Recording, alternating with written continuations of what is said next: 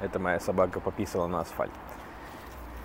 Культовый подкаст «Денис выгуливает собаку» снова у вас в ушах. Если кто-то присоединился только сейчас, я объясню концепт. Как и все стендап-комики, я хочу иметь свой подкаст, где я генерирую очень легкий, не прописанный заранее контент. Э, но у меня нет времени и нет э, терпения разбираться в программах и оборудовании и так далее. Так что я просто записываю подкаст э, по ночам, когда гуляю в парке со своими двумя, пока двумя собаками. У меня опять пострадала регулярность выхода, но в этот раз у меня были прямо уважительные причины. Мне вырвали еще один зуб мудрости, и несколько дней я просто отходил от адовой боли и слабости. А, меня заставили удалить восьмерки, потому что в ближайшее время будут ставить так называемые элайнеры, пластиковые капы, чтобы мои зубы потихоньку расползлись по местам, которые им предназначил Господь. Они стояли там, где они стоят сейчас.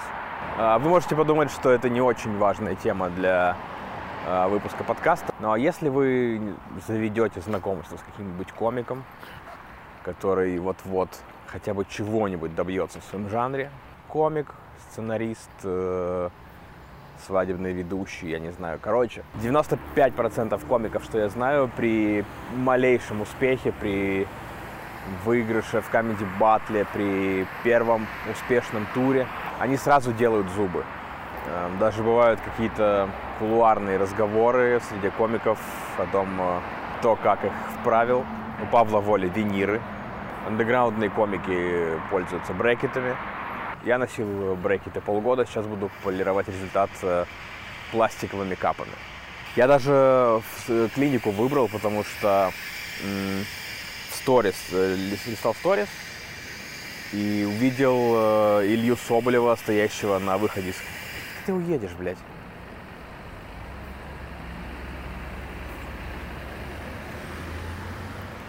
Эм, потому что стоял... Э,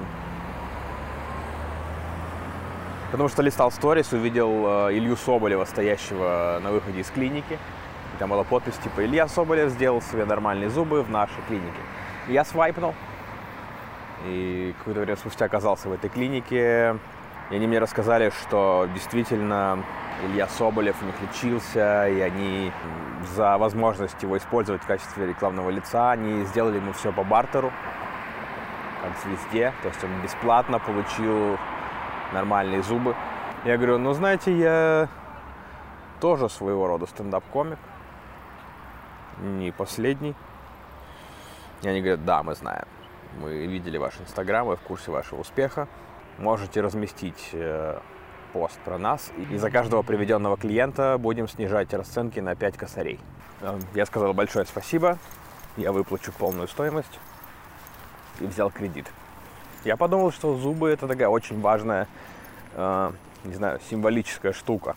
Потому что как будто это единственный признак бедности, который ты реально не можешь скрыть.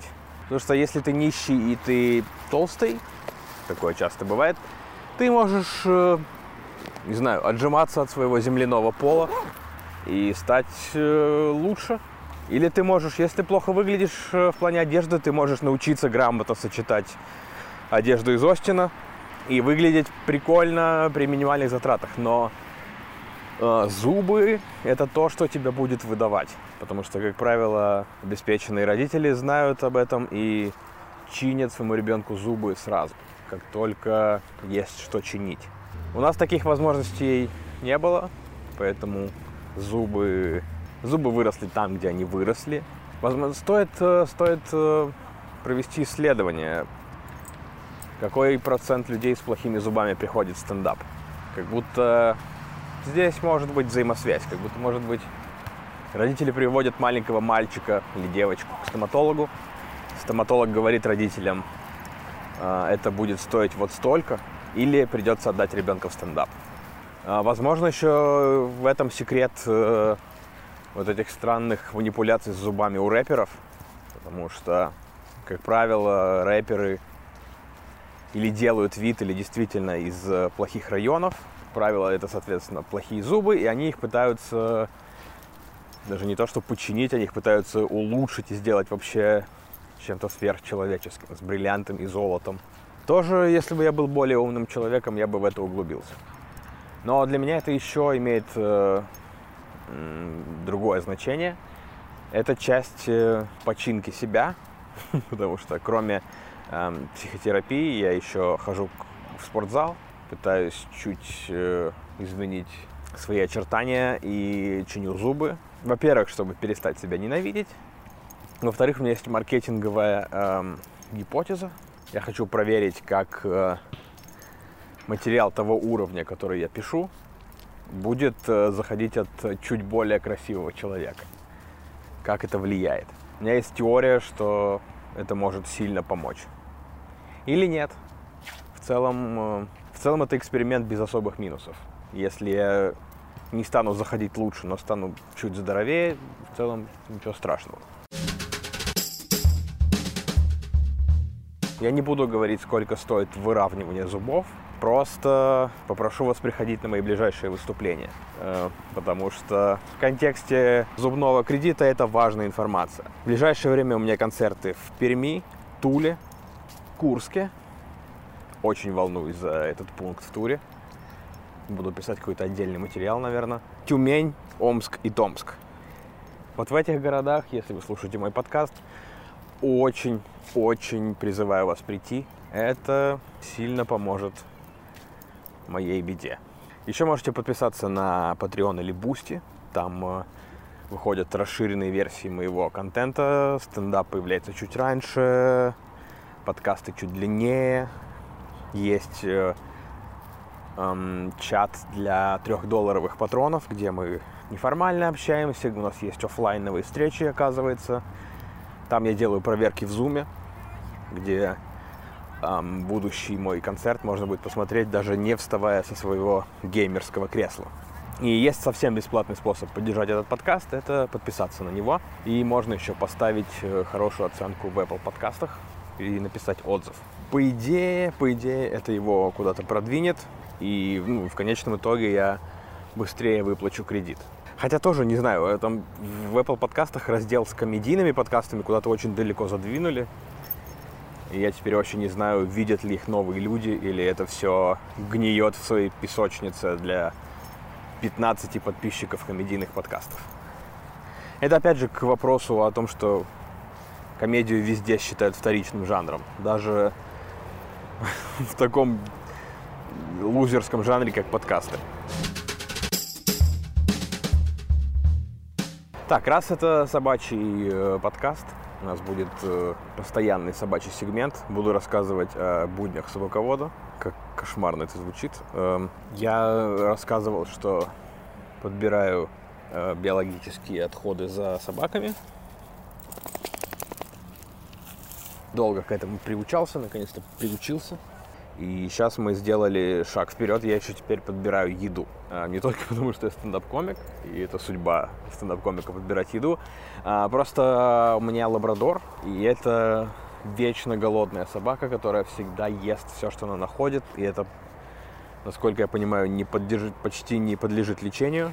Так что я просто нахожу ту еду, которую она пытается съесть, и несу ее в мусорку просто, чтобы она не лежала. А оказалось, что в московских парках, которые очень уютные, в которых куча мусорок всегда, все равно находятся долбачи, которые выкидывают еду просто в траву.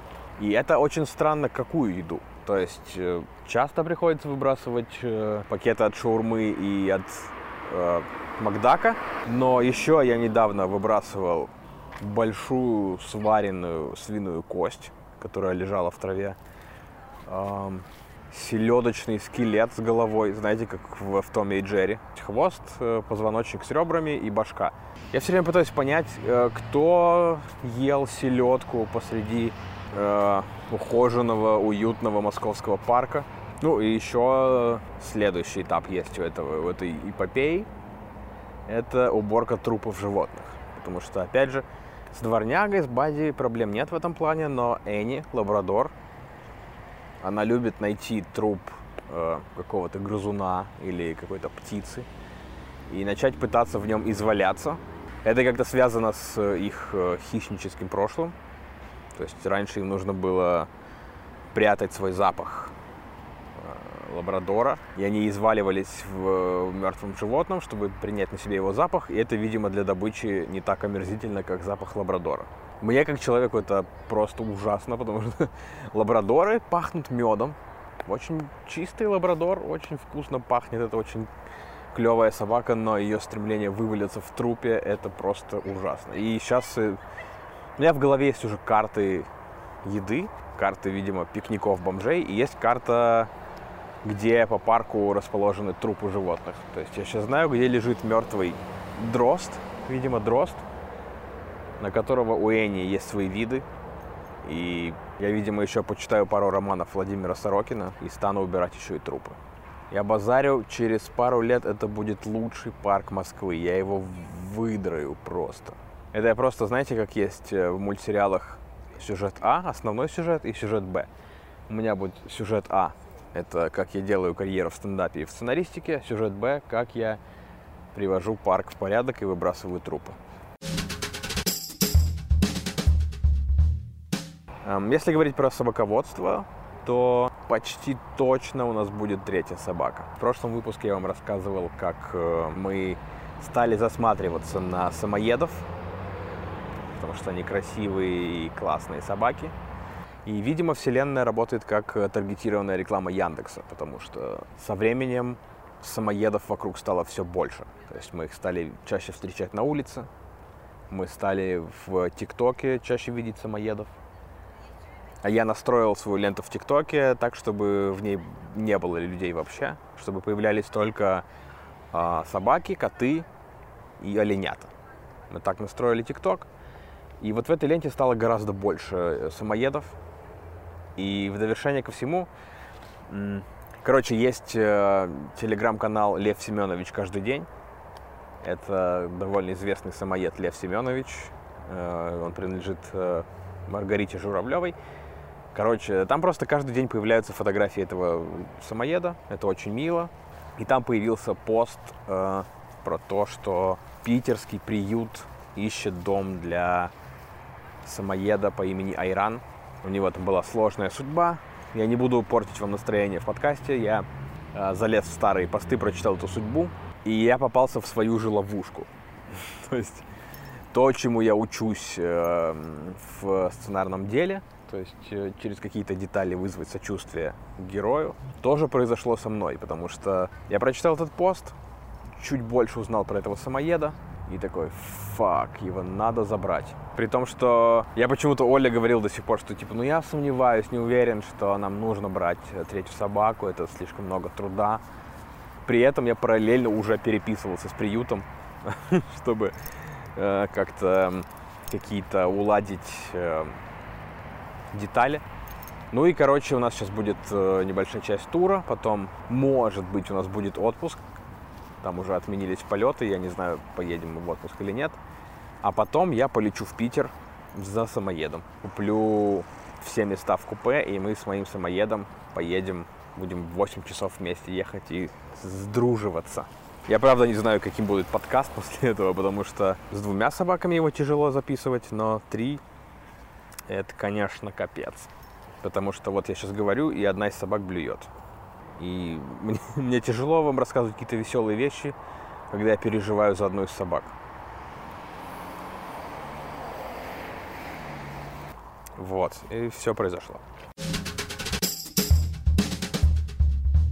И еще раз блеванул. Э, Это знак, что надо менять э, тему. Эм, я съездил в Украину с мини-туром. Долго планировали еще в тот раз, но коронавирус все подсорвал. В этот раз все наконец-то получилось, потому что и Россия, и Украина вылечили коронавирус. Так что я поехал. Эм, спасибо Александру Григорьевичу Лукашенко, что сделал э, этот тур динамичным и интересным, потому что изначально планировалось, что мы полетим э, через Минск делают все приличные люди в это военное время. Но оказалось, что Лукашенко именно сейчас нужно захватить в плен Романа Протасевича.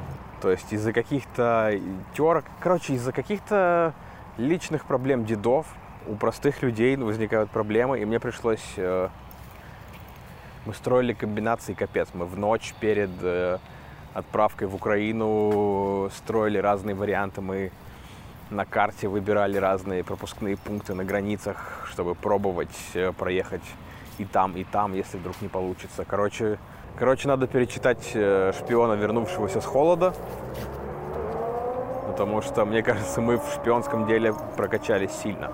Короче, я в итоге полетел на самолете до Белгорода. Там меня встретил специально нанятый э, сталкер. И, правда, нет другого слова. Прямо этот чувак, который очень классный чувак Рома, который профессионально занимается тем, что возит людей из Белгорода в Харьков, и из Харькова в Белгород. То есть он все знает, он знает, кто когда работает, э, во сколько лучше ездить. То есть мы приезжаем на э, белгородскую сторону границы, и там ходит чувак в камуфляже с автоматом и в балаклаве, которая прям закрывает, оставляет только два глаза, и все. И Рома смотрит на него и говорит, о, это Санек. А там вообще невозможно понять, человек ли это. Может быть, это боевой робот. Но он такой, это Санек. И Рома мне начинает инструктировать. Он говорит, что типа, братан, короче, э, надо быть увереннее. Надо давить жестко, потому что вот этот вот Квашонкина недавно вез. А он что-то оказался такой интеллигентный, вежливый. Ну и они сразу такие, ну тогда нет. Они типа, они чувствуют, когда человек интеллигентный, и они его не пускают. Вот, и я был жестким. Меня, правда, ничего не спрашивали почти, но я старался сидеть с жестким лицом. Я спросил русский пограничник, типа, стендап-комик? Я говорю, да. Ну, вы, наверное, когда пишете стендапы эти свои спайсы курите. Я такой, господи, нет. Он такой, блядь, да я знаю все, кому ты пиздишь. И отпустил меня, и выпустил меня в Украину. В Украине вообще ничего не спросили, просто проверили паспорт, э, письмо из СБУ и результаты ПЦР-тестов. Поняли, что пассажир не опасный, пустили. И оказалось, что в целом э, как будто ситуация не такая страшная, как я себе предполагал. Потому что я почему-то ехал, хотя я уже выступал в Киеве после начала войны, я... Там все прошло хорошо, но я все равно почему-то переживал, что типа россиянин со своей повесткой будет сложно принят, Казалось, что на границе вообще никаких проблем не было, а в Харькове была прям бомба. Прямо очень мощно встретили. Наверное, потому что, ну, в целом, люди хотели меня посмотреть. И, э, и потому что в Харькове, насколько я понимаю, очень мало стендапа. При том, что это город-миллионник. Красивый, большой, классный город. Но мы с Феликсом Редькой, это украинский стендап-комик и организатор тура, мы с ним накануне концерта пошли на просто проверку материала местных комиков, и казалось, что их выступало типа человек 6, наверное, что-то такое. То есть это, это было смешно, прикольно, мило, но их было всего 6. То есть это как будто размер тусовки такого российского города тысяч на 400, наверное. То есть э, как будто просто мало стендапа, мало стендап-комиков в Украине. Соответственно, наверное, зритель в Украине более голодный. Э, в Одессе чуть э, сложнее прошло, потому что там и довольно странный зал был, где было светло, э, и он как-то все, там какой-то зритель оказался один очень говорливый, который все сбивал. И как-то все прошло немножко неловко, но тоже в целом хорошо. И потом был Киев, и Киев это полная любовь, конечно, потому что там, а, я про это писал в Инстаграме, что это дом кино, это очень красивое старое здание, типа, где тусуются сотрудники киноиндустрии, такой прям советский шик, знаете, и меня привели через служебный фото и сказали, это артист приехал. Я такой, господи, артист приехал, это я что ли артист? Стендапом со своим, я артист, господи. И там прям со мной общались, как будто прям ко мне подошел осветитель, сказал, а какой хотите свет? Чтобы просто залить э, всю сцену и, например, выхватить вас только лучом. Я говорю, лучом. И этот осветитель весь вечер сидел э, на своей площади, как, господи, как это называется? На своем месте, короче, в своем гнезде. И он прям с они полностью погасили весь свет в зале. Было очень темно. И только очень яркий узкий луч, который выхватывал меня. И я когда ходил по сцене, он ходил за мной. Это такое такое приятное ощущение, такое ощущение внимания к тебе, потому что мы такое пробовали в Зиле, по-моему, или в каком-то другом большом зале, и там мне сразу сказали, что осветитель тебя выхватит лучом и уйдет домой. То есть никто не, не следил за мной. То есть, типа, если я ходил по сцене, я выходил из этого луча, я просто попадал в темноту. А тут специальный человек, прям долго весь э, слушал мой концерт два раза и два раза следил за мной лучом, как в мультфильме «Черный плащ». Было очень приятно. Вообще интересно, что в Украине нет такого бума стендапа, как у нас, при том, что как будто ну, не так сильно у нас отличаются и информационное пространство, и менталитет. Но этого нет за счет того, что это менее крупная страна, просто меньше комиков, и потому что нет такого флагманского проекта, как э, стендап на ТНТ. Мы это долго обсуждали с Феликсом Редькой. Пришли к выводу, что э, в Украине в силу того, что ну, у них как-то не сложилось просто с тем, чтобы снять какую-то пилотный проект, потому что многие пытались, и получалось как-то странно, потому что в силу того, что страна меньше, у них э, нет такого спектра комедии, как в России. То есть у них есть либо очень мощный космический юмор, прям абсурдный, дурной, как я обожаю, либо есть очень колхозный, такой про тещу, про бытовуху, там, типа, как э, любовник прячется в шкафу. То есть у них нет вот этой середины, у них есть прям две крайности. Космическая крайность очень интересная, колхозная крайность очень неинтересная, но между ними мало чего есть. И, короче, из-за того, что нет пилотного проекта, не очень понятно, как быть комиком. То есть э, в России, когда появился этот проект, довольно быстро люди э, смекнули, как вообще строить свою жизнь вокруг этого. То есть есть ТНТ, э, есть стендап на ТНТ и есть редакторы, которым ты присылаешь свой материал, и они тебя, если что, зовут на технические вечеринки. Если ты хорошо там выступаешь, ты попадаешь, тебе платят, и как-то твоя жизнь складывается. То есть можно свою жизнь организовать так, чтобы писать материал, проверять у себя в городе, ездить с ним в Москву, выступать и, может быть, э, пробиваться на вершину. То есть в целом это сложно, это не всегда справедливо, но в целом люди понимают, чем делать. А в Украине как будто пока такого нет, и поэтому там типа есть потрясающе талантливые ребята, но они как будто такие просто островки, нет единого какого-то движения. Какое-то, слава богу, появилось в России. То есть как будто у них, э, там, не знаю, ситуация какой-то трех-четырехлетней давности в России, когда это все только-только складывалось, там звезды ТНТ уже колесили по стране, в то же время у меня был первый тур, и мы там кучу вещей придумывали сами с нуля, какую-то продажу билетов, организацию. Я сам стоял на входе, проверял билеты. Часто люди приходили, которые вообще никогда не видели стендап, просто приходили скорее меня посмотреть, чем стендап. И вот пару лет спустя это уже все как-то и ТНТ, и YouTube, все как-то слилось в один какой-то мощный движ. И я надеюсь, что в Украине это случится, потому что все равно так или иначе интересно послушать, их истории, их взгляд на мир, потому что я уже ближе к Киеву начал чуть-чуть адаптировать под них материал, там э, добавлять чуть больше Путина, поняв, что им капец нравится, когда ты шутишь про Путина, еще больше, чем в России. Потому что у них это какая-то еще дополнительная боль сверху нашей боли. Прикольно за этим наблюдать, и прикольно было бы, если бы хотя бы э, YouTube сегмент стендапа в Украине стал помощнее. Э, надеюсь, что Феликс Редько станет флагманом.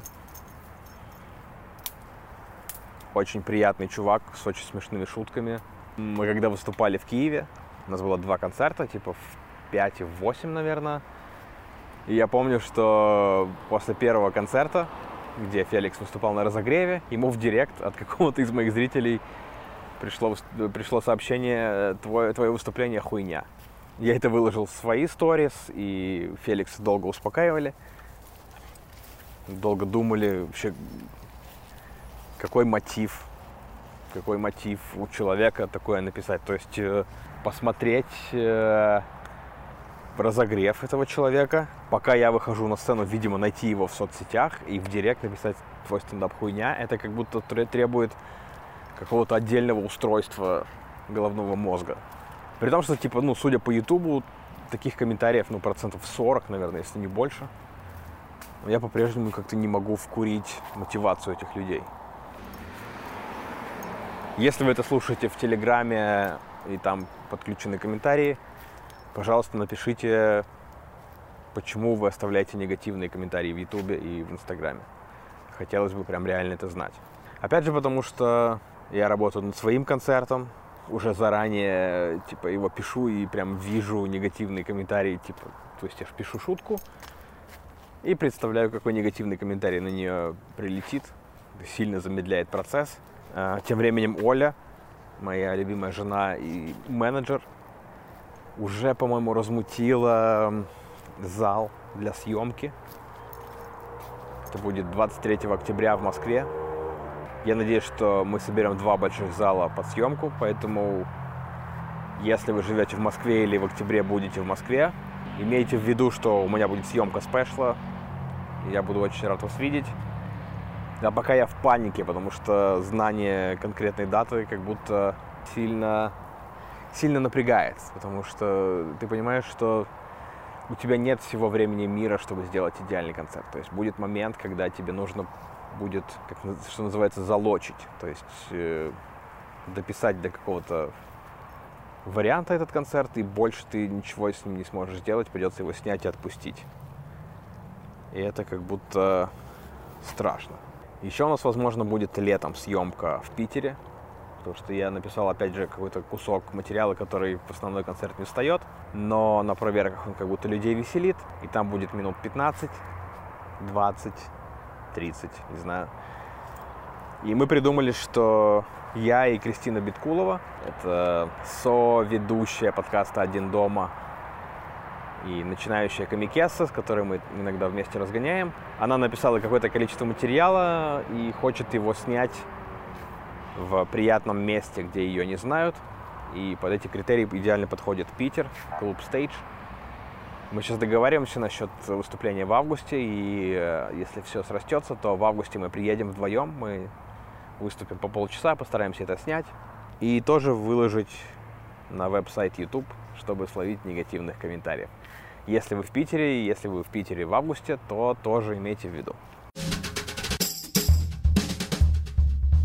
В целом не знаю, что еще вам рассказать, поэтому буду закругляться. Опять же напомню, чтобы вы приходили на выступления, чтобы я починил зубы, чтобы вы ставили пятерки в Apple подкастах, чтобы я починил зубы не за ваш счет. И если вы уже патрон этого подкаста, то останьтесь немножко дольше, потому что я еще чуть-чуть поговорю.